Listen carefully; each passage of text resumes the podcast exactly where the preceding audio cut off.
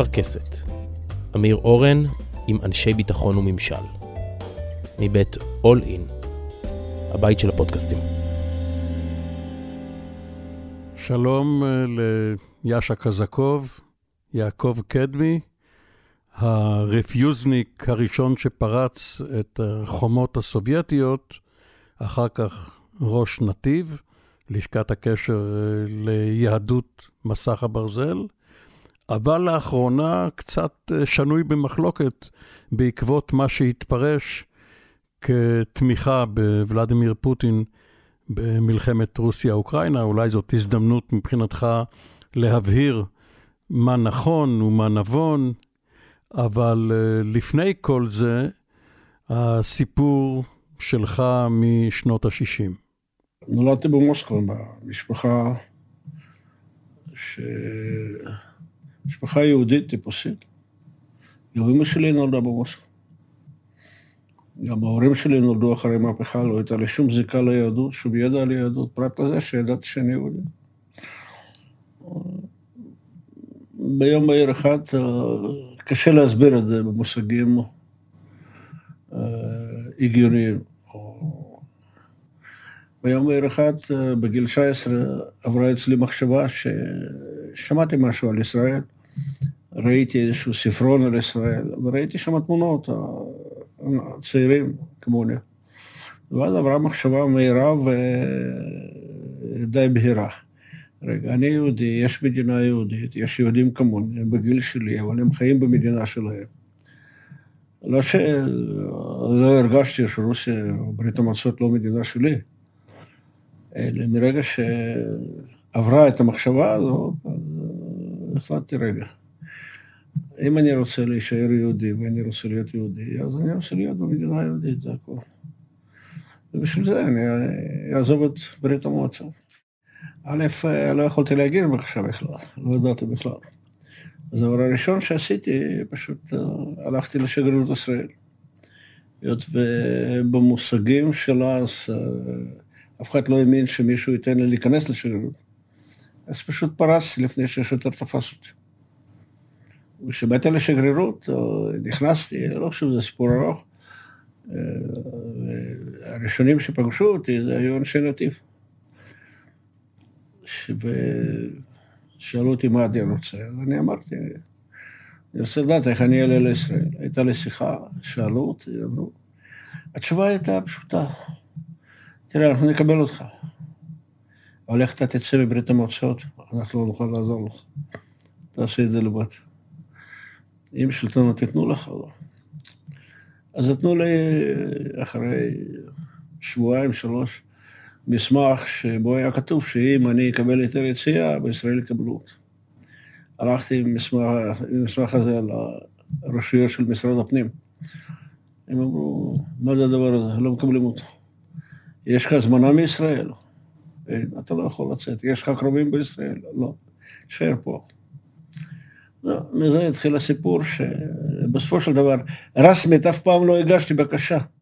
באותה תקופה היה אפשר, השלטונות הסובייטים החליטו שיכולים לעלות לישראל רק לקרובים מקרבה ראשונה, רק uh, uh, מאזורים לא מרכזיים, לא בעלי מקצועות, בגיל uh, יותר קרוב למאה ה-20 ממה של ה-20, בעיקר מארצות בלטיות ואחרות, אנשים שהופרדו בזמן המלחמה.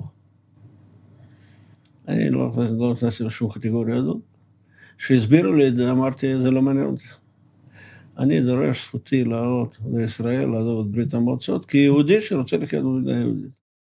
אחר כך, במשך הדברים, איפה למדתי באוניברסיטה, הייתה לי דחיית שירות. בהמשך הדברים, הם שאלו אותי כל מיני שאלות, הייתה לי שיחה רצינית עם האנשים ממחלקה יהודית קג"ב, והם אמרו לי, שאלו כל מיני שאלות ביחס לישראל, אמרו, מה ביחס לברית המועצות? ואז אני, ב, ביום האחרון של מלחמת ששת הימים, אני כתבתי בקשה, הגשתי בקשה, שבה דרשתי לוותר על אזרחות סוויץ.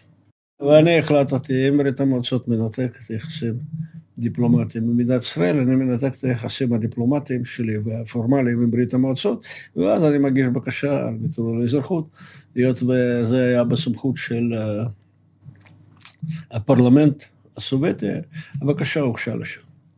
בעקבות לזה היו כמה פגישות, ואחת מהפגישות הייתה עם אנשי מחלקה יהודית, שהם שאלו אותי, רגע, אתה, אתה רוצה להיות אזרח ישראלי, אתה רוצה להיות בישראל, ואם ברית המועצות מחר תותקע, תתקוף את מדינת ישראל, מה אתה תעשה? אמרתי, אם ברית המועצות תתקוף את מדינת ישראל, אני אגן על מדינת ישראל. הם ואם אה, ישראל תתקוף את ברית המועצות? אמרתי להם, הדמיון שלכם יותר מדי פרוע. ועכשיו יש פתיחות עם סין.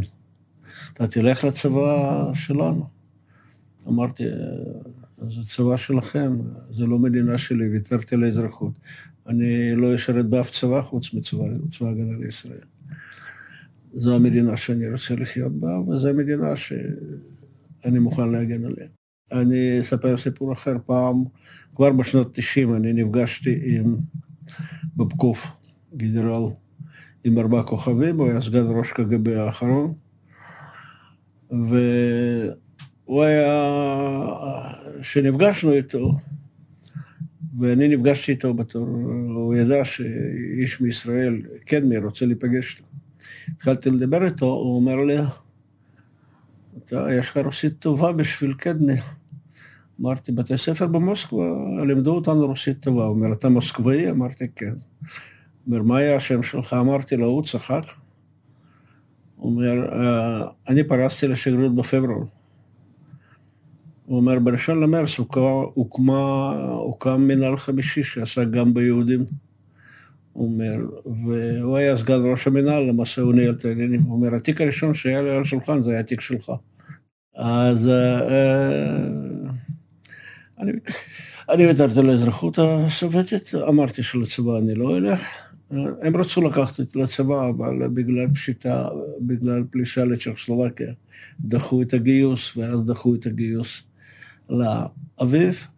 ואחד מהעותקים של המכתב אה, עם דרישה לאזרחות, אני הצלחתי להעביר למערב.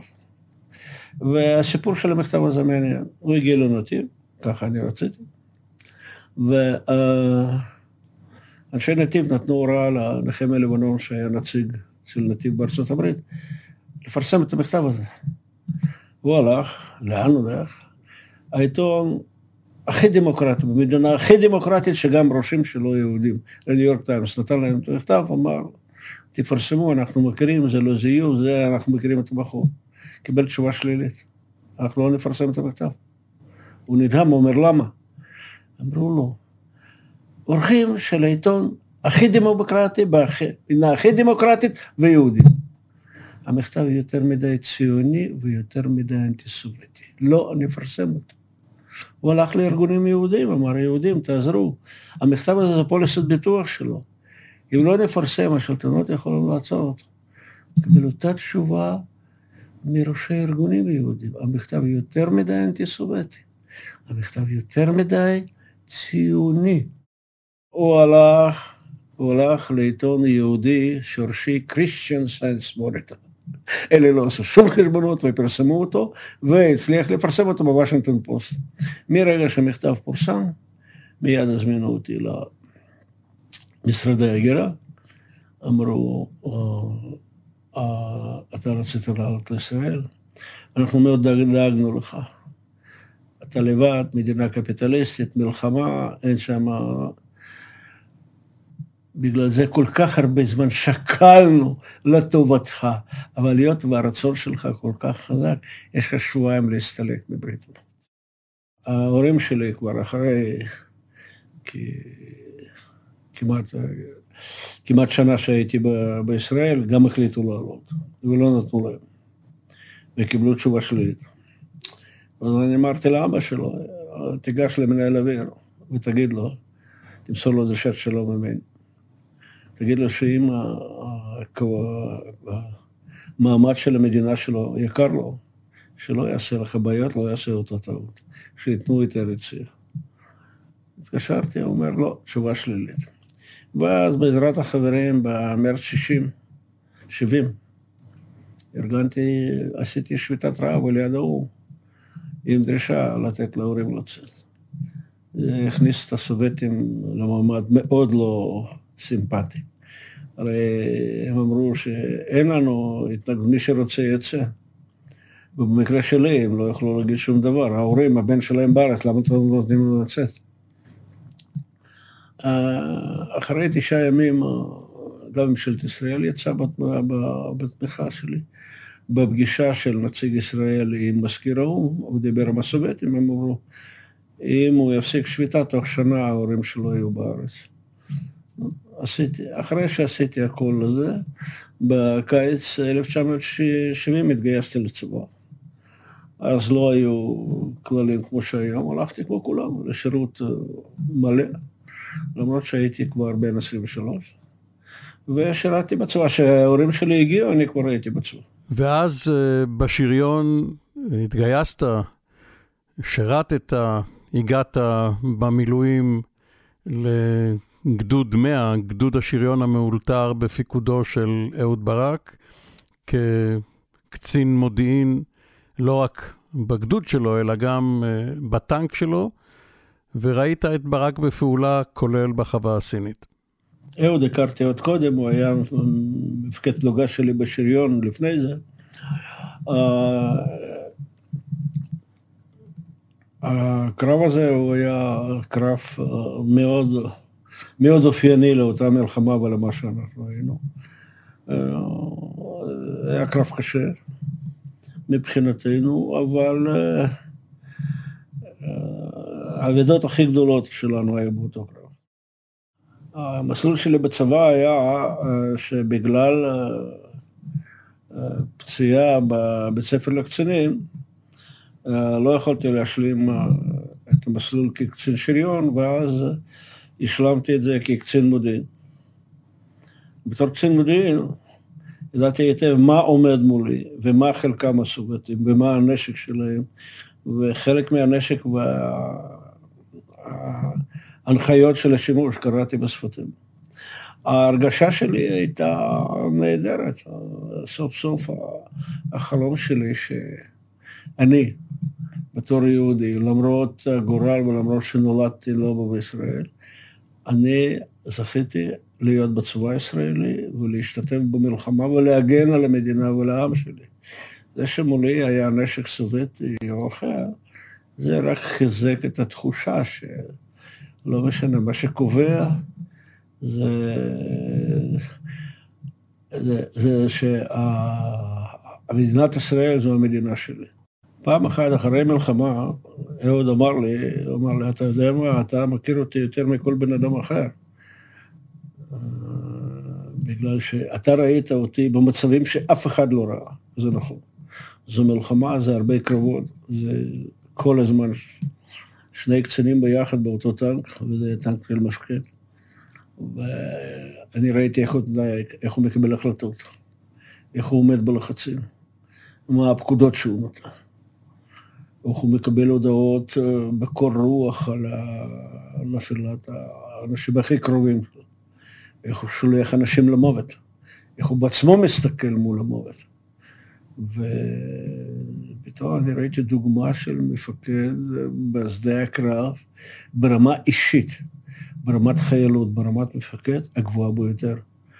המקרה, היו הרבה מקרים, אבל המקרה שזכרתי אותו לכל החיים, אחד מהנגושים שלנו uh, פתאום נעלם. הוא היה לא רחוק מאיתנו, פתאום לא שמענו אותו. ובסוף הוא לא בא, הוא לא חזר לחנויות. ואז אהוד אומר לי, תן לי עוד רימונים ועוד ממייה, אני הולך לחפש אותה. אמרתי לו, לא, אני אלך איתך, או מישהו אומר לו, אני הולך לבד, אף אחד לא הולך איתי. ואז אלוף בצבא בלילה, לוקח את הנשק, והולך לכיוון עמדות מצרים, לעבור אותם ולחפש חיילים שלו, שהוא לא יודע אם חיים או לא. ואני ראיתי את הדמות שלו הולכת, הולכת ונעלמת בחושך. אמרתי, איזה אומץ לב ואיזה חוש של אחריות ודאגה של המפקד לחיילים. בדיוק אז קיבלנו הודעה שמישהו זיהה אותה, אמרה, הנגמ"ש נפגע ואנשים נשרפו. ואז בקשר הודענו לו, ואז הוא חזר. אז הרגעים האלה שאני רואה את הדמות שלו מתרחקת, ועוד הוא לא... בחור לא גבוה, איש איזה אינטליגנטי, בצעדים שלו מתרחק ונעלם בחושך, ופתאום הוא מופיע בחזרה מהחושך. זה היה שיעור מהלב ביותר. מה זה מפקד בצבא ההגנה לישראל? כמי שהכיר את אנשי נתיב עוד במוסקבה, ובמידה מסוימת גם בזכות עזרתם, הגעת אה, ארצה. היה טבעי שתצטרף לנתיב אה, כפי שבסופו של דבר קרה והגעת לראש הארגון הזה, אבל אה, היה צורך באיזשהו גלגול עד שזה יקרה. מה, מה בדיוק קרה שם? אני לא, לא רציתי להתקבל לנתיב, אני לא רציתי ל... פשוט מרגע שעליתי ארצה, לא רק אני וגם חברים שלי שעסקו בפעילות ציונית בברית המועצות, דרשנו לשנות מדיניות במדינת ישראל. כרגיל, היות וזאת הייתה מדיניות של הממשלה, האופוזיציה תמיד תומכת בו, לא תמיד בגלל שהיא מזדהה איתה, אבל זה צריך לבקר את הממשלה. אז האנשים שתמכו בנו היו אנשי אופוזיציה בעיקר, אבל לא רק. ואחד מהם היה מנחם בגין שהכיר אותו. שב-77' מנחם בגין נבחר לשלטון, ביקשתי פגישה איתו. הלכתי לפגישה ואמרתי, תראה, ביקשת תמיכה שלנו בבחירות על מנת לשנות מדיניות, אתה ראש הממשלה, תשנה את המדיניות. בשביל לשנות את המדיניות אתה צריך לשנות את הרכב האנשים שם, וזהו. אמר לו, אתה צודק. אז אתה יודע מה, לך תעבוד שם. ו... אני התפרצתי ככה ברוגז, אמרתי, לא באתי לבקר ג'וב, אני לא רוצה ללכת לשם. אתה התחייבת, אתה תעשה ראש הממשלה. ואז הוא אמר לי ככה בחיוך, כזה סולחני, הוא אומר, תראה, אני ראש הממשלה. אני חושב שאתה צריך לעבוד שם, אתה לא יכול לסרב לי. בכל זאת, חוצפן, אמרתי לו, תן לי לחשוב חודש. כעבור חודש התקשרתי ואמרתי, אמרתי לי שאני לא יכול, אני לא יכול להגיד לו לא אחרי כל מה שאמרתי. ראש הממשלה מבקש, מה אני אעשה? ואז הגעתי לנתיב, ואז פגשתי הרבה אנשים שהכרתי אותם במוסקו. הרי ראש נתיב שהחלפתי אותו, שהתמניתי לראש נתיב, היה ראש שלוחת נתיב בשגרירות שפגשתי אותו.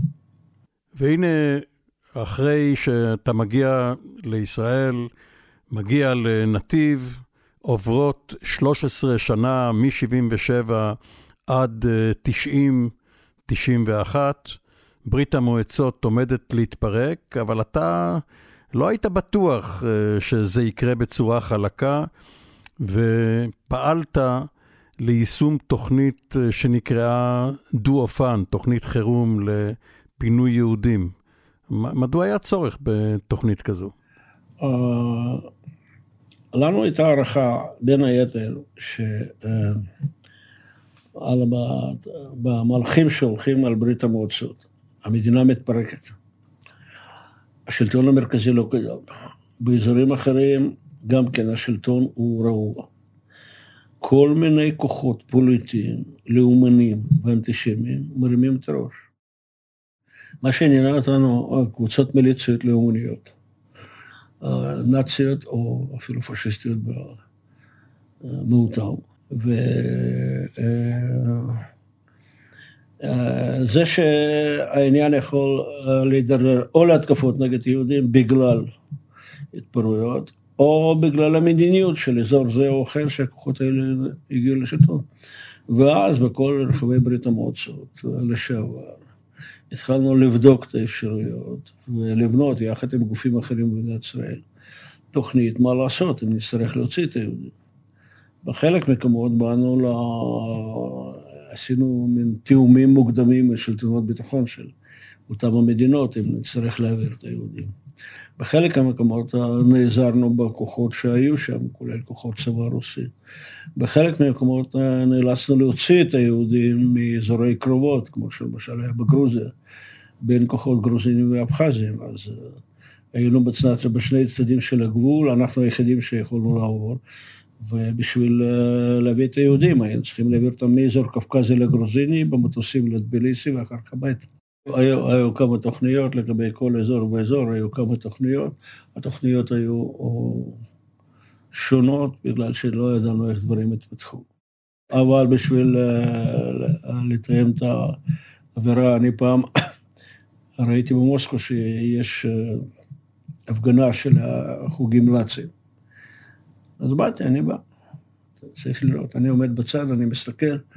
אני רואה אחד מסתכל עליי, אבל אני וכל החברים משלחת הלכנו עם הסמל ישראלי. הוא מסתכל עליי, מסתכל, אומר, אתה יהודי? אני אומר לו, יותר גרוע. ואז הוא באופן טבעי אומר, מה יכול להיות יותר גרוע? אמרתי לו, אני ישראלי.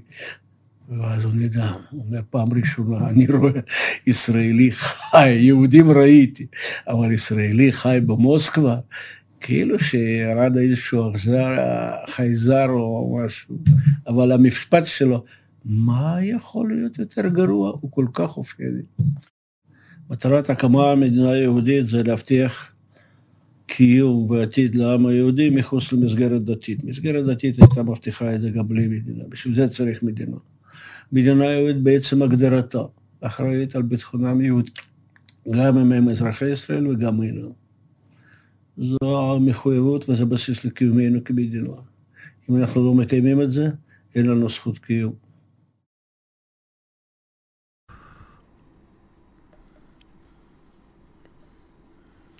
אז השיחה הזו היא מאוד 2021, כי דיברנו לפני מלחמת רוסיה-אוקראינה, ותכף נגיע למה אתה חושב ומדוע עבדת בחריצות כזו לקעקע את הדימוי שלך במדינת ישראל?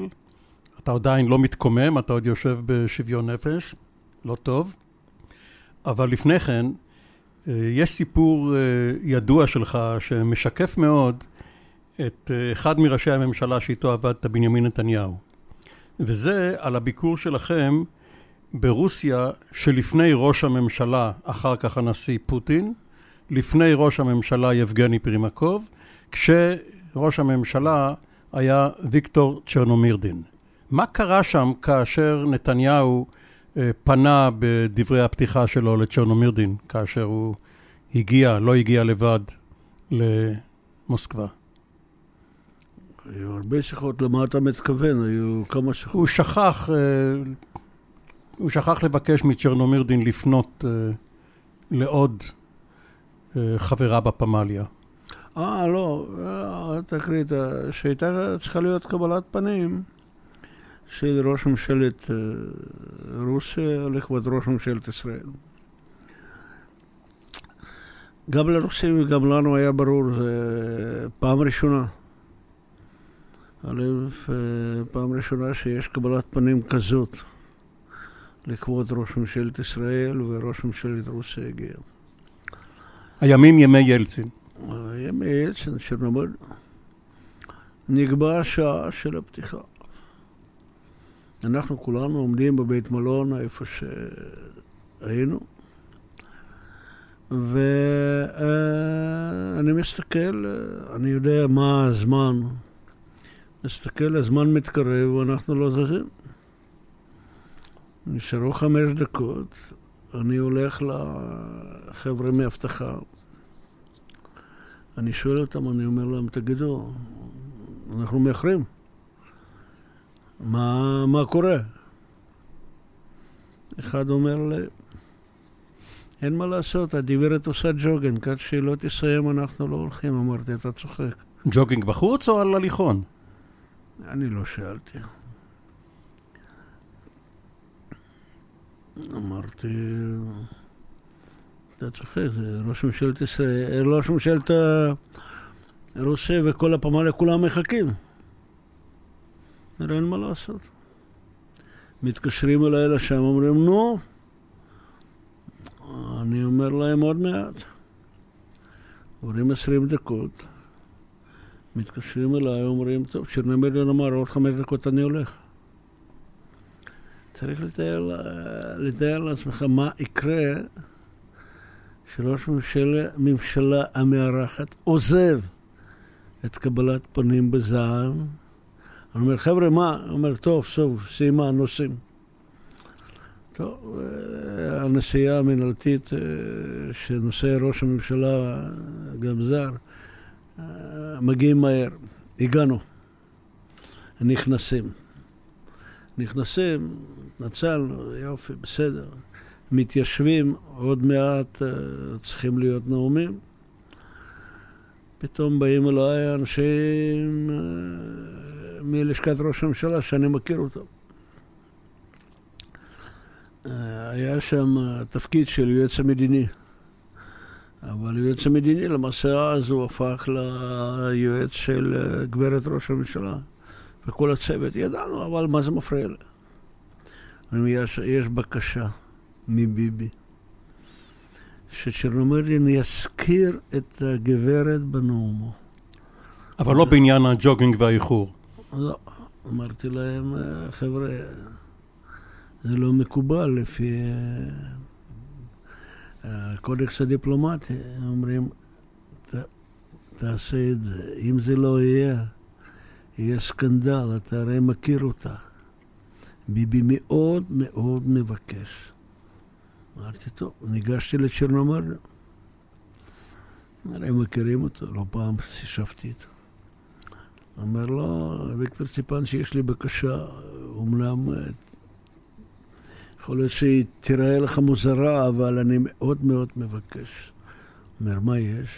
אמרתי לו, כך וכך, תזכיר את הגברת. הוא אומר, זה, זה לא קורה, זה אסור, זה, זה לא לפי הפרוטוקול. אמרתי לו, אני יודע, ואתה יודע. אבל בואו נראה, זו פעם ראשונה שיש קבלת פנים ראש הממשלה.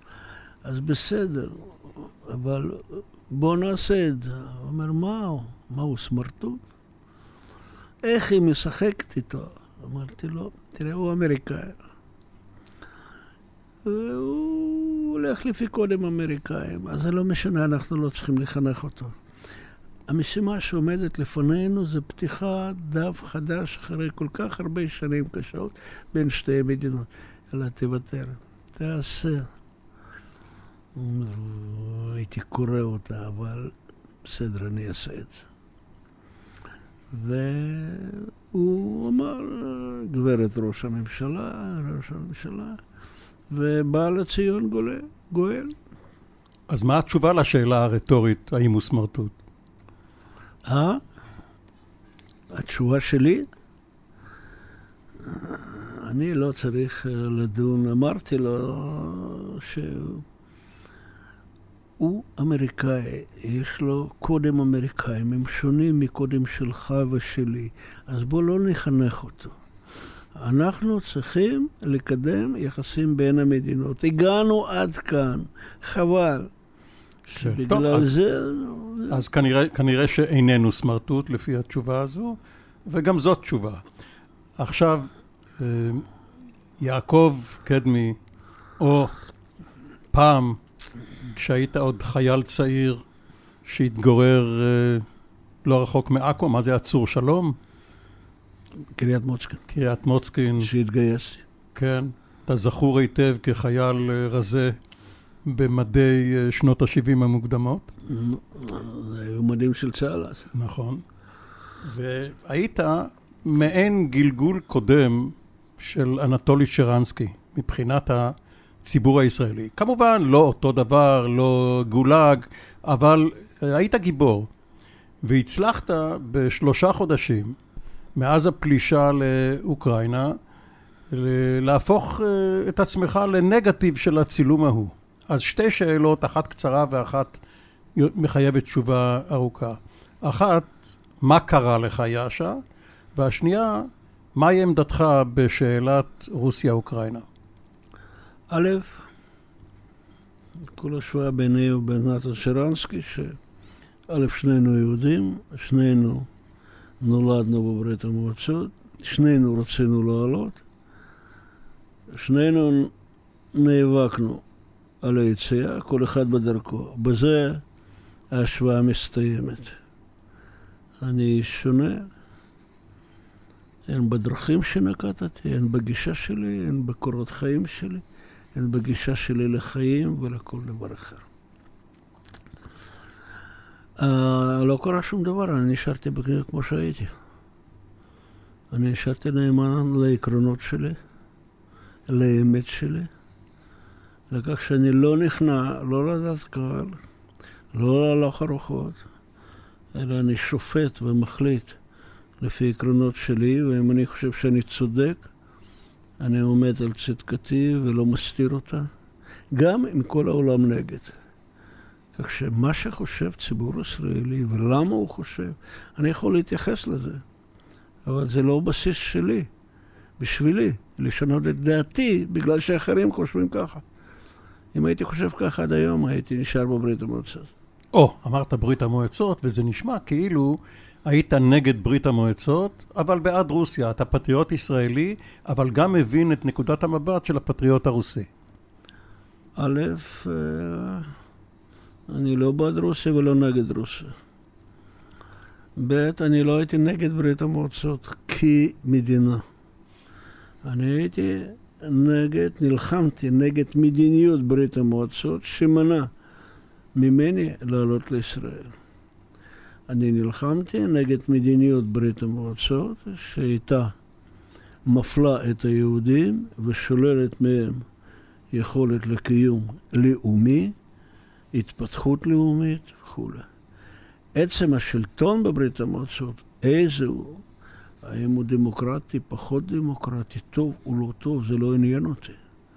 מרגע שהחלטתי שאני עולה לישראל, וישראל זה מדינה שלי, אני הבהרתי את זה גם לדיסידנטים אחרים שהייתי קשור איתם. שמה שקורה בברית המועצות זה לא מעניין אותי, זה לא מדינה שלי. לא רק שזה לא מעניין אותי, זה, אין לי זכות להתערב במה שקורה אצלם. וזה ההבדל ביני ובין שרנסקי. הוא חשב שאפשר לשלב את שני הדברים. והיה מעורב גם בחוגי דיסידנטים וגם בחוגים ציוניים. אני החלטתי ואמרתי, בדיוק כמו חברים שלי, רבים, לא כולם. מה שקורה בברית המועצות מרגע שאנחנו מחליטים לצאת מהמדינה, זה לא ענייננו, זה עניין פנימי שלהם. אותו דבר אמרתי לשלטונות הסובייטים, מה שקורה אצלכם זה עניין שלכם, אני לא מתערב. אני רוצה לעלות לישראל, וכל מה שאני רוצה, עושה למען מדינת ישראל. אז מהכלל אל הפרט, אל הפוטין? ככה זה נשאר, ככה זה נשאר עד היום. יש לי אפשרות ויש לי יכולת להעריך נכון את המצבים בינלאומיים.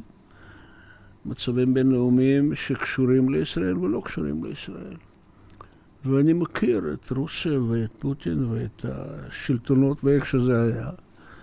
ובנושא הזה, לא בנושאים אחרים, בנושא הזה, אני חושב שהמדיניות שלו נכונה כעיקרון, למרות שפה ושם נעשו טעויות, אבל מי לא עושה טעויות? מה נכון במדיניות הרצון שאוקראינה תהיה מדינת חיץ שלא תצטרף לנאט"ו? ברגע שהשלטונות, ברגע שהשלטון באוקראינה נתפס ב-2014 על ידי כוחות לאומנים, שביסודם זה גלגול עכשווי של כוחות ששיתפו פעולה עם הנאצים. ואני מכיר אותם, אני ראיתי אותם. אני מכיר את אוקראינה כמו כף ידי. והחליטו להפוך את אוקראינה למוצב קדמי נגד רוסיה, וזה הבסיס לקיומה העצמאי של אוקראינה, היא לא עושה שום דבר מ-2014, חוץ מזה. היא למעשה השמיטה את המציס לקיום העצמאי שלה. שאם כל המהות של אוקראינה להילחם ולהיות קו קדמי נגד רוסיה ולתת שטח של אוקראינה לכוחות שמאיימים על רוסיה. איזה כוחות לא אימו? מה, נאט"ו, המערב, יש להם כוונות תוקפניות כלפי רוסיה? תראה, אם מישהו חושב שלנאט"ו אין תוכניות תקפוניות כלפי רוסיה, או שהוא אידיוט, או שהוא לא מבין כלום בכלל, אינפנטיל. אלה לא המאזינים שלנו. הרי, אה, תראה, שמטוסי B-52, אמריקאים, וזה לא מטוסים לריסוס, זה מטוסים עם נשק אסטרטגי. מתרגלים מעל חרקב. עלייה על העמדות תקיפה נגד מטרות אסטרטגיות ברוסיה. איך אתה חושב שרוסיה צריכה להגיב על זה? איך מדינת ישראל הייתה מגיבה על זה? איך אנחנו מגיבים, לפעמים בהיסטריה, אבל בצדק, על המעורבות מינורית ביחס למעורבות אמריקאית או נאט"ו באוקראינה, לפעילות של איראן בסוריה או בלבנון. אנחנו לא מוכנים לסבול מיליציות פרו-איראניות בלבנון או לגבול שלנו. זה סיכום שלנו. ואנחנו אומרים, מה, תתעלמו מבסיסי נאט"ו באוקראינה, תתעלמו מזה שאם רוסיה לא הייתה מצרפת את קרים, זה היה בסיס של נאט"ו בצי אמריקאי ובריטי. הרי הם עושים את זה בכוונות אחרות. האם מישהו מסוגל לשכנע את ישראל שנוכחות איראנית בלבנון, בסוריה, או אם מחר זה היה מתפתח בירדן, לא מסכנת את ישראל? למה לנו? אנחנו שומרים על הזכות הזאת, ומרוסים אנחנו מונעים את זה. אני אומר, מבחינתם הם צודקים. ומה שאני דורש ממדינה שלי, אני גם מסתכל שלרוסיה מגיע בדיוק כמו שלנו. ביטחון והסרת איום, כפי שהיא חושבת, וזה מה שהיא עשתה באוקראינה. וגם סיפוח שטחים במחוזות שיש בהם רוסיפיקציה. סיפוח שטחים או לא סיפוח שטחים, זה כבר סיפור אחר. אני מכיר את ההיסטוריה של אוקראינה. כל השטחים שהם מדברים הם אף פעם לא היו אוקראינים, והאוכלוסייה שם רוסית. לנין, שהפסלים שלו הפילו, רצה לצרף אזורים רוסיים של רוסיה, שאף פעם לא שייכים לאוקראינה, אוקראינה אף פעם לא הייתה.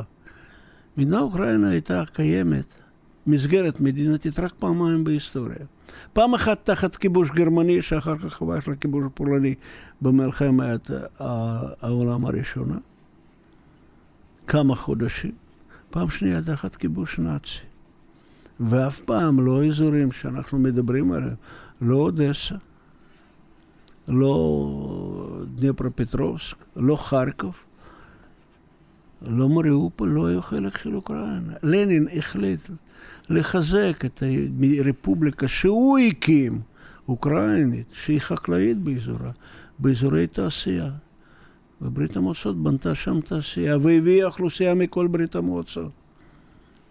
וככה זה קמה. וחרוצ'וב... במכרז, ב... יש, יש תוצאות, אתה יכול לראות. מפקד האוכלוסייה בתחילת המאה שעברה באודסה. מצ... מצוינים שם כל העמים. גם בולגרים, גם יוונים, גם ארמנים, גם רוסים, גם יהודים, כולם. מי אין שם בגלל שהם מתחת לאחוז אוקראינים, מלרוסים. זאת עיר רוסית. וחרושצ'וב שהיה אוקראיני בעצמו. הוא לא איך... היה אוקראיני, הוא היה יליד אוקראינה. אוקיי, היה יליד אוקראינה. והוא החליט באופן שרירותי אם קרים תהיה של רוסיה או של אוקראינה, כי זה לא שינה בתוך הפדרציה כל, הגדולה. כל הזמן שזו מדינה אחת, היה לו שיקול פנים מפלגתי לחזק את מעמדו במפלגה, אז הוא החליט. אחרי זה כמה פעמים עמדה שאלה, לפי בקשתו של קרים, לחזור לרוסיה, ובפוליטבירו דנו בשאלה הזאת. ופעמיים החליטו חיובית וברגע האחרון נסוגו, עוד פעם בגלל שיקולים של מאבק על השלטון פנים מפלגתית ורצון לקבל יותר תמיכה מהנציגים של אוקראינים. אותו דבר היה, אותו דבר היה גם לגבי נגורני קרבאח, אותו דבר היה לגבי אבחזיה ואוסטיה, שהסכסוך שם הרבה יותר רציני. כמה, כמה שנים אתה מכיר את אה, פוטין? אני מכיר את פוטין, אני חושב שכמעט 30 שנה. אישית. כלומר, מאז שהוא היה בסנט פטרסבורג ואחר כך ב... ביורש של הקג"ב, ואז בממשלה? מאז שהוא היה בסן פטרבורג, שהוא שירת בקג"ב לא הכרתי אותו, בגרמניה, לא עסקתי בגרמניה מזרחית. Uh, מאז שהוא היה אצל צופצ'ק, גם אותו הכרתי וגם את צופצ'ק. ראש עיריית uh, סן פטרבורג. ואחר כך שהוא היה במוסקבה, ואחר כך שהוא היה ראש שירות הביטחון, וראש מועצה לביטחון לאומי, ואחר כך שהוא היה נשיא. נפגשנו הרבה פעמים, והיו לנו הרבה שיחות. חלקי שיחות היו רציניות, פשוט להבין מצבים. היו הרבה שיחות לא אישיות, אלא מדיניות, או שהוא רצה ממני משהו להעביר לממשלת ישראל, או שאני רציתי להעביר לו. אז בדרך כלל השיחות היו בארבע עיניים, או אחד מהעוזרים שלו, יועץ לביטחון לאומי, בדרך כלל לבנוב. גם uh, בתקופה האחרונה של המלחמה? לא, אני לא נפגשתי עם פוטין מאז תחילת שנות אלפיים. חוץ מזה, א', לא היה לי צורך, הרי לא, זה לא היה להנאה אישית או שלא. מ-2002 הכניסה שלי לרוסיה הייתה אסורה עד סוף 2015 בגלל עבודתי בנתיב. שירות הביטחון ביקש לאסור את כניסתי, אז לא הייתי נכנס, אבל גם כשנכנסתי אחר כך, אני לא... אין לי שום סיבה לבקש פגישה איתו. בשביל מה? מה? באופן אישי אנחנו לא חברים עד כדי כך. אבל... אה, אבל אתה אומר אם שה... אין לי, אם אין לי משימה מדינית, או אין לו מצידו שום דבר, אז אני לא נפגש. מה למשל כאשר נפגשת עם היועץ לביטחון לאומי, לא פטרושב עכשיו, אלא קודם, אה, מה התבקשת להעביר ארצה? לא, זה כבר... מה שהתבקשתי העברתי, מה ש... ארזת לבד? תמיד הלכתי לבד, לפעמים ישבתי איתו, לפעמים עם פוטין, לפעמים עם שניהם. אה, הדברים רציניים הייתי מקבל תשובה מפוטין. על הביצוע הייתי גם, הוא גם מודיע לי, או מישהו אחר. אה, מאנשי ממשל. כשמי היה המגע בארץ? משרד ראש הממשלה? לא, רק ראש הממשלה. אף, אף פעם לא משרד ראש הממשלה. רק ראש הממשלה, מה שהיה מעבר למסר בין ראשי ממשלה, אז הייתי עושה דוח, מפיץ אותו במערכת, לראשי מערכת.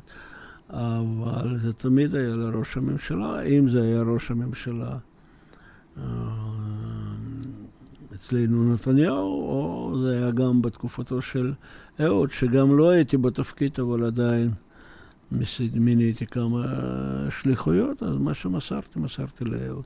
אם נתניהו היה אומר לי, היו לי כמה מקרים, תיגש לזה או לזה, תמסור לו את זה עם הנחיות, הייתי עושה את זה. ואז למרות הרקע הקודם שלכם, זה לא שינה, יש ענייני מדינה, הרקע הקודם עם הסמרטוט ש... שהוא לא. עכשיו... ראש הממשלה הוא ראש הממשלה, לא חשוב מה אני חושב. אני, שהייתי צריך להתווכח, אני התווכחתי עם נתניהו. אני אף פעם לא אתווכח איתו ולא אדבר איתו על עניינים אישיים שלו, של משפחתו וזה. אני פקיד שלו. אותו דבר היה עם אהוד ברק או עם...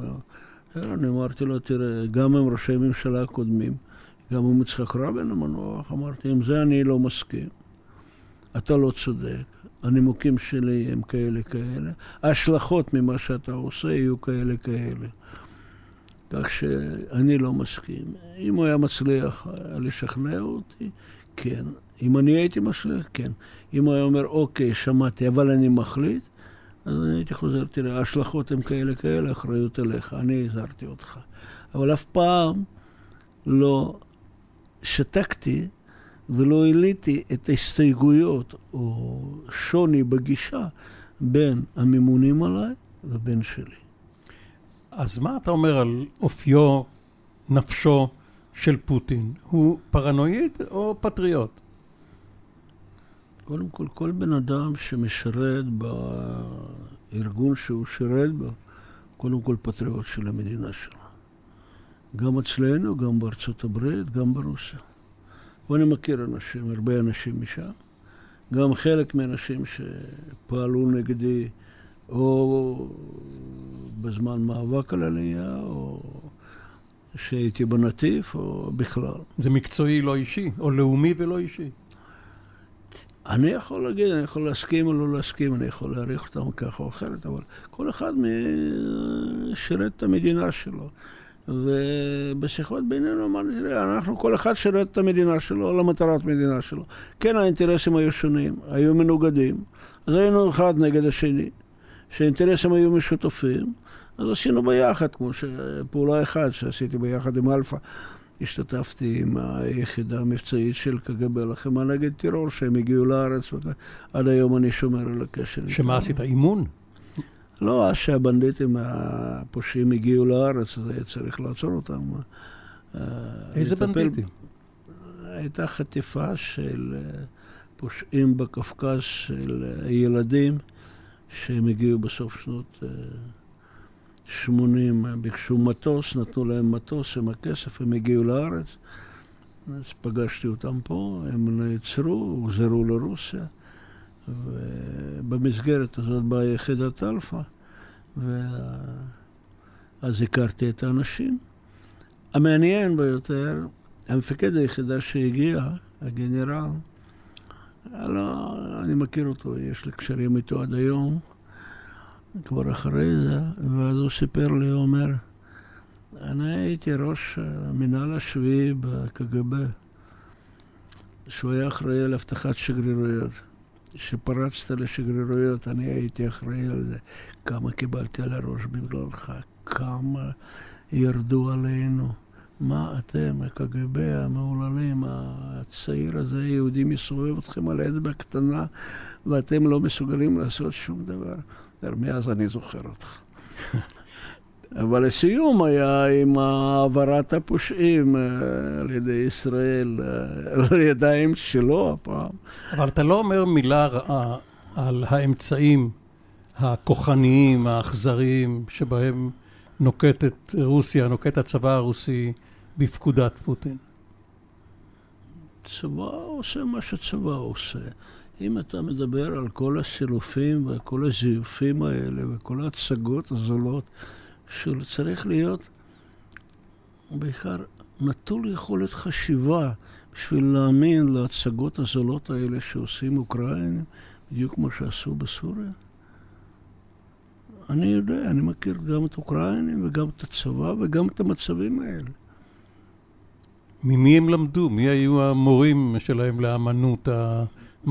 ש... מי שהכין עד היום צבא אוקראיני ושירותי ביטחון אוקראיני, ואני מכיר הסבאות גם אז, ראשי הסבאות ואחרים, זה האמריקאים והבריטים, הם ישבו עליהם שמונה שנים האחרונות, הם הכינו, הם לימדו אותם הצבא, את, ה... את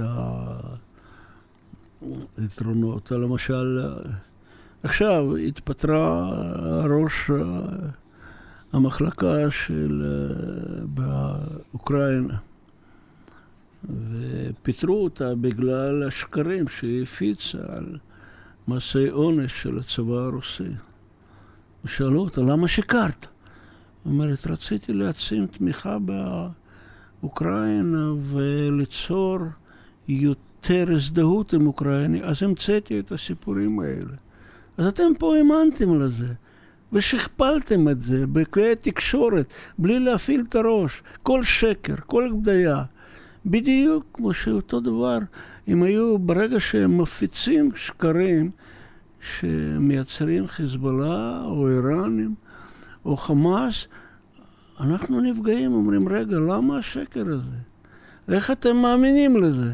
אבל על רוסיה אתם מוכנים לשמוע הכל. אבל יאשה, לא יכול להיות שאתה חושב, מאמין ואומר שהצדיקים הרוסים פועלים נגד הרשעים האוקראינים. עד כדי כך זה חד צדדי? זה לא חד צדדי. ברגע שאני רואה פה, בטלוויזיה הישראלית, היחידה שנלחמה במריאופול, עזוב, שאתם משבחים אותם ומשווים אותם. אבל מה עשיתם? שהם נכנעו, בטלוויזיה יראו איך הם נכנעים, איך הם באים, מורידים את הנשק, ורגע לפני שהם הורידו חולצות, הפסיקו להראות את זה בטלוויזיה. ומה היה אחרי שהם הורידו חולצות?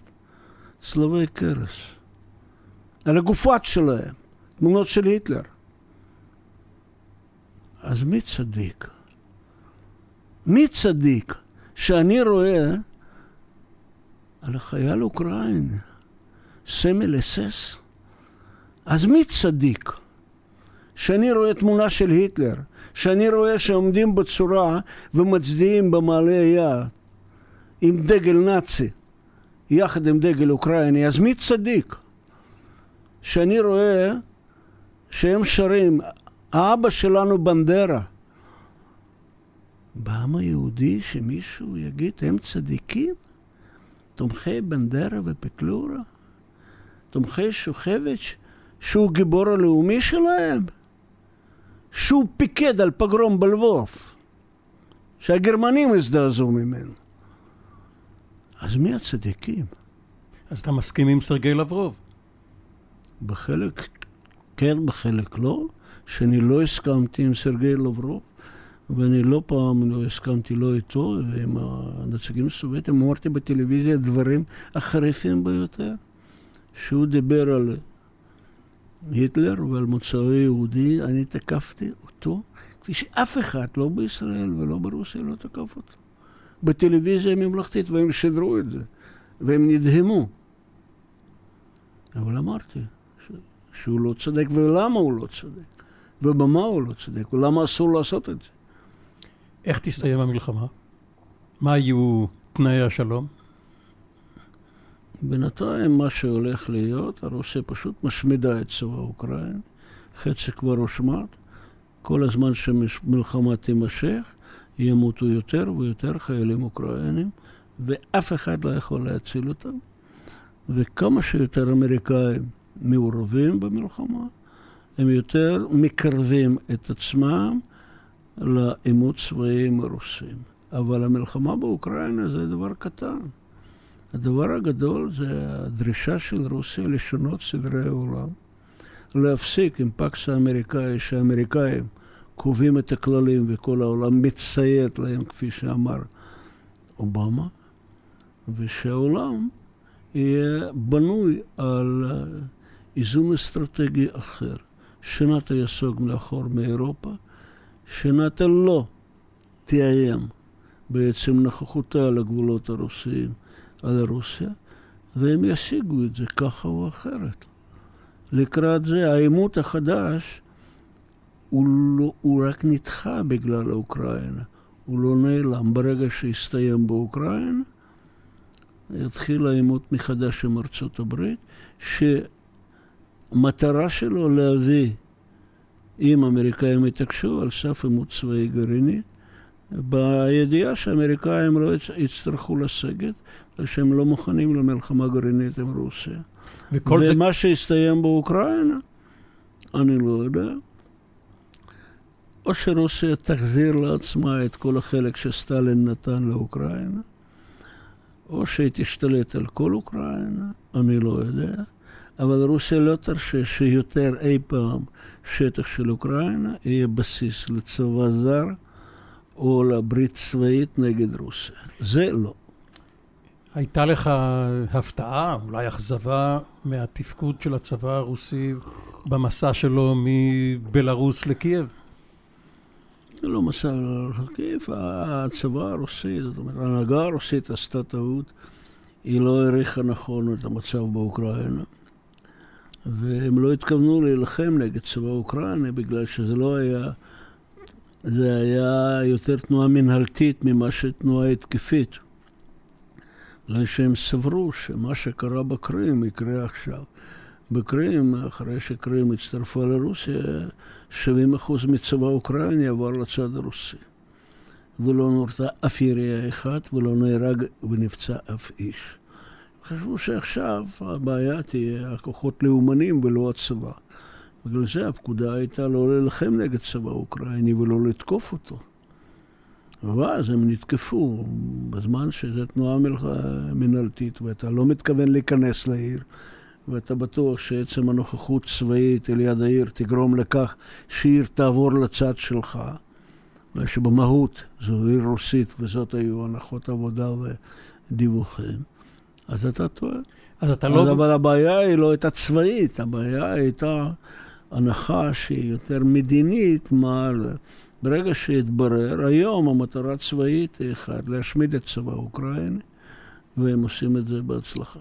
כלומר, ברגע שהאוקראינים נגררים למלחמת התשה במזרח, הם יפסידו, הם ממשיכים לאבד כוחות, ואת המטרה שלהם בשטח לא יוכלו להשיג. המטרה של צבא הרוסי היום, הפקודה אומרת להשמיד את צבא אוקראינה. לא לתקוף.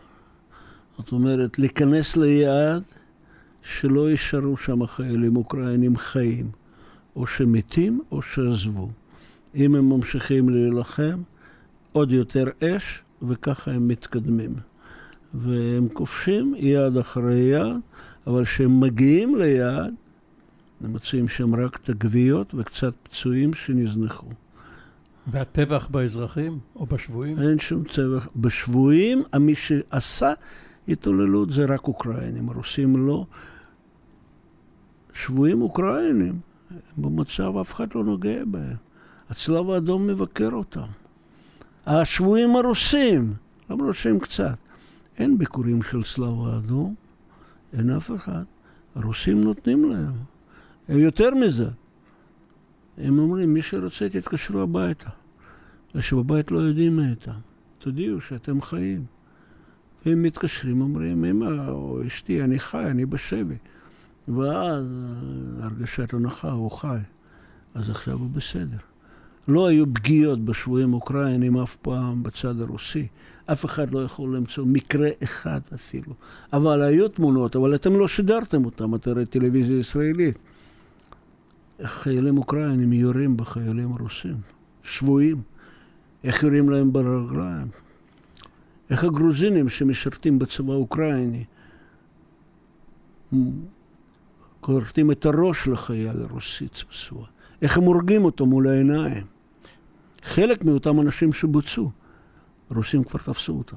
שר ההגנה שויגו, שהוא לא איש צבא, למרות שלפי המנהג הרוסי, מיד כשהוא מתמנה, הוא לובש מדי גנרל, והרמטכ"ל גרסימוב נכשלו, הם אה, בדרך החוצה? לא. לא אחד ולא השני.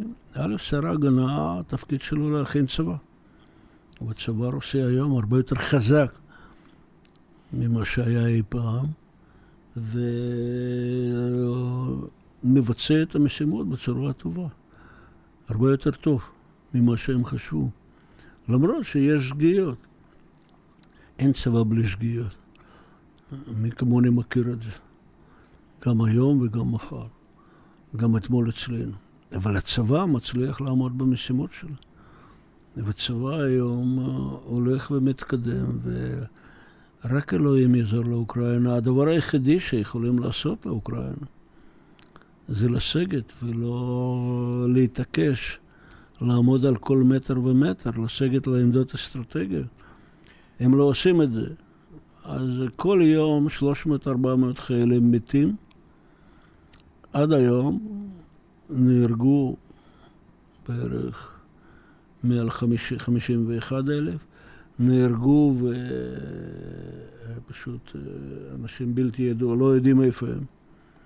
זה בערך 64 אלף איש. נהדרים.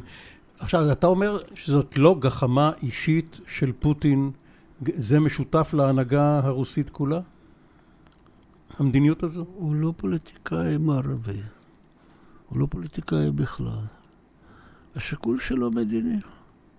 זו מדיניות שהוא קובע של המדינה. הוא לא היחידי ששותף לזה. כל הנהגה הרוסית, כפי שהיא היום, שותפה לזה, וכל הנהגה פוליטית. יכולים להיות חילוקי דעות מבצעיים, אבל אה, זה לא, הוא לא, הוא לא איש קפריזי, אני מכיר אותו טוב. תמיד שולט בעצמו. אני לא ראיתי אותו פעם שהוא מאבד עשתונות. הוא אף פעם לא מתפרץ, הוא תמיד שקט. הוא תמיד שולט בתמונה, הוא קר רוח, כפי שמקצוע מחייב אותו. הוא מחושב, הוא מתכנן דברים מראש, וכל מה שקרה היום זה תוצאה של התכנון, שהתחיל גם בשנת 2000, ו-2002, ו-2005, ו-2007. הוא ישלוט לכל ימי חייו? הוא ישלוט כל הזמן שהבריאות תאפשר לו, או שמצב המדיני תחליט. הוא רוצה להכין דור חדש של הנהגות. הוא מכיר בעובדה שאחד מהבעיות של רוסיה זה אליטה מדינית, והוא מנסה לבנות אותה מחדש, שמה שהכשיל את רוסיה, ומה שהכשיל את ברית המועצות, זה הנהגה מדינית. זה מה שהכשיל גם את רוסיה הצארית.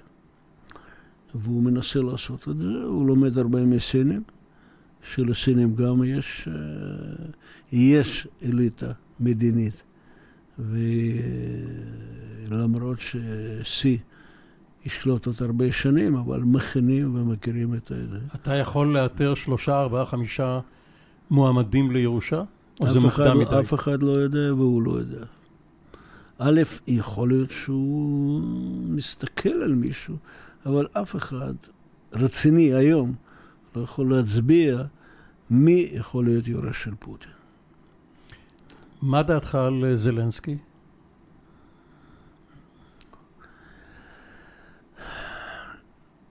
בן לאימא יהודייה, שבשבילו בנדרה ושוכבש ופטלורה הגיבורים שלו, והצבא של פטלורה זה דוגמה לצבא, והחיילים של שוקבש, סרן באסס,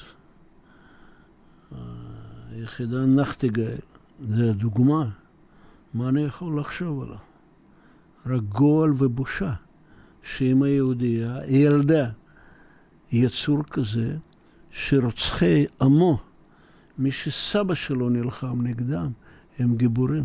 אבל כמנהיג של מדינה... הוא ש... לא מנהיג, אין לו שום, שום מנהיגות. זו בובה ששמו אותה בראש, הוא לא שולט במצב. אני לא יודע אם הוא שולט בצרכיו, אבל במצב הוא לא שולט, באוקראינה הוא לא שולט.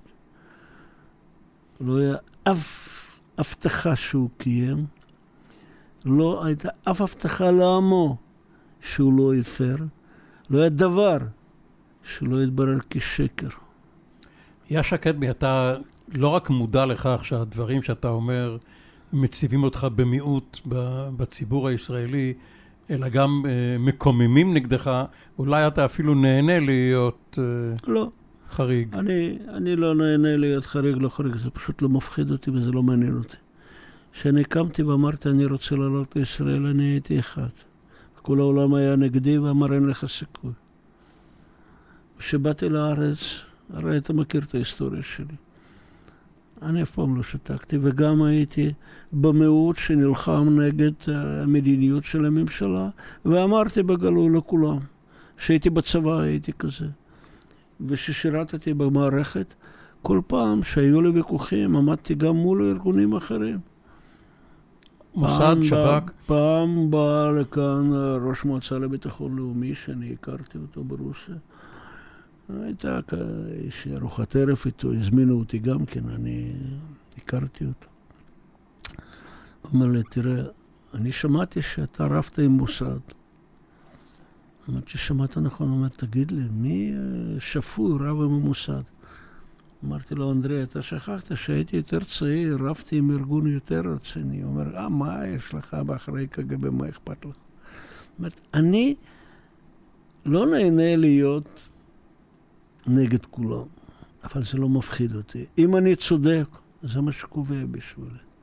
אם אני עושה מה שאני מאמין, זה מה שקובע ממני. אז לפעמים זה מתאים לאחרים, לפעמים לא, אבל זו בעיה שלהם, לא שלי.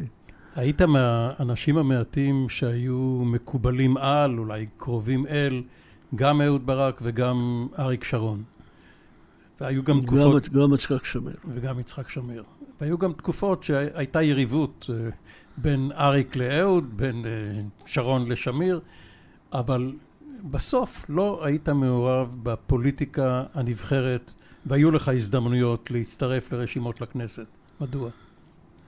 לא אהבתי את פוליטיקה, ופעם בשיחה עם רבין, זה ככה, אחרי שהתווכחנו, אמרתי לו, אני חושב שזה מזל גדול שלא אתה ולא אני לא מערבבים פוליטיקה בעניינים שלנו. שנשאר בתפקיד הזה, ולא רציתי, אני לא... פוליטיקאי, הבסיס לפוליטיקה זה פשרות. אני באופן טבעי נגד פשרות. אני שונא פשרות, בגלל שפשרות על עקרונות. על עקרונות אני לא מתפשר. ואם אני לא מתפשר, אני לא יכול להיות בפוליטיקה. הדבר שני בפוליטיקה, רוב האנשים בפוליטיקה זה אנשים שבמצב נורמלי לא הייתי לוחץ להם את היד. אבל בפוליטיקה אתה חייב להתחשב בזה ולקדם אותם ולחייך אליהם. אני לא מסוגל לזה. כך שאני מעדיף להישאר מחוץ לפוליטיקה עם האמת שלי. יש עדיין מקום למפלגות שמתבססות על הקול של דוברי רוסית, נניח זאת של אה, איווט ליברמן, או יש מקום לקבלני קולות במגזר הרוסי, או שזה אה, דבר אה, עתיק שהיום אתה לא יכול לשלוט בציבורים גדולים? המערכת הפוליטית בישראל היא בנויה על קבלני קולות, וקבלני קולות לפעמים משתמשים בבסיס הדתי, לפעמים בבסיס אחר. בין תומכי של ליברמן חלק, אה, רק חלק הם דוברי רוסית, חלק אחר הם אה, בכלל אה, לא דוברי רוסית, אלא בגלל מה שהוא מייצג בעבורם. כל הזמן שהפוליטיקה הישראלית, או דמוקרטיה כביכול, בנויה על כסף. שהפוליטיקה הישראלית, בדיוק כמו הפוליטיקה האמריקאית, בנויה על כסף. יש לך כסף, אתה מקים מפלגה. יש לך כסף, אתה מגייס תומכים. יש לך כסף, אתה קונה כלי תקשורת ועיתונאים. ואז אתה מגיע לשלטון. אז uh, כל הזמן שזה יהיה, זה יהיה, כמו בארצות הברית וגם אצלנו. כמי שיש יותר כסף, uh, הוא מגיע לשלטון. אבל הבעיה עם הכסף, הכסף משקיעים. זאת אומרת, מישהו משקיע בך, למטרות שלו. וככה בנויה הפוליטיקה הישראלית. תסתכל כל אחד מהם, במה הוא עוסק רוב הזמן? איפה לגייס הכסף? אצל מי יש הכסף? אצל תדיקים? שרק כל החיים שלהם חשבו על טובת המדינה ונאלצו להרוויח כסף בצד זה או אחר של החוק ולהסתיר אותו. ואתה הולך לשרת אותם, ואתה הולך לענות לבקשות שלהם. זה מה שקורה. זאת פוליטיקה ישראלית, אז קבלני קולות יהיו. כל הזמן שכסף יקבע את זה. ומבחינה מדינית, אתה בערך באמצע, ימינה מהאמצע, בין אהוד ברק לאריק שרון המאוחר? זה תיאור נכון? אני הכרתי גם את אריק וגם את אהוד היטב. אה, מבחינה פוליטית לא היו ביניהם הרבה... אצל אריק אה, יצאתי נגד אה, חלק מהמדיניות שלו, שהייתה מוכתבת לא על ידי אריק, אלא על ידי שהוא נכנע ללחצים פוליטיים. זה אני ראיתי, ואז תקפתי אותו. הוא לא היה צריך לעשות את זה. אבל גם אהוד... אתה מדבר על פינוי עזה? לא, לא, לא, לא, לא על פינוי עזה, על אה, אי בניית גדר ביטחון. שאז היה אבל אהוד, כשהוא עלה לשלטון בבוקר אחד, שהוא צלצל אליי, אמר תבוא אליי. אמרתי לו, תראה, אני תמכתי בך בבחירות. לא בזכות העבר הצבאי, הידידות הצבאית שלנו, זה שאנחנו חברים בנשק, אלא בגלל שבמצב הנוכחי אני חושב שאתה יותר מתאים לראש הממשלה מהמתחרה שלך. אם מצב יהיה אחר, אני לא אתמוך בך. אין לי בנושא הזה. כך שכל אחד מהם, כל אחד היו יחסים אה, טובים. יחסים טובים היו עם שמיר כל הזמן, אה, גם עד אה, שהוא היה מסוגל לתפקד, הייתי בא ויושב איתו ומדבר למרות חילוקי דעות. עכשיו, ימין ושמאל אין בישראל. שמאל בכלל לא קיים, בגלל שזה קריקטורה לשמאל ולעקרונות שלו, מה שיש, ועלבון לה. שמאל. הבורות ושמאל אף פעם לא הלכו ביחד. וזה מה שאני רואה. יש כמה אנשים שאפשר להגדיר, אבל שמאל לא קיים. גם ימין לא קיים במובן הז'בוטינסקאי. ז'בוטינסקי היה ימין. כל מה שיש היום זה לא ימין. אפילו בגין היה ימין, למרות שהוא היה הרבה יותר רדוד מז'בוטינסקי.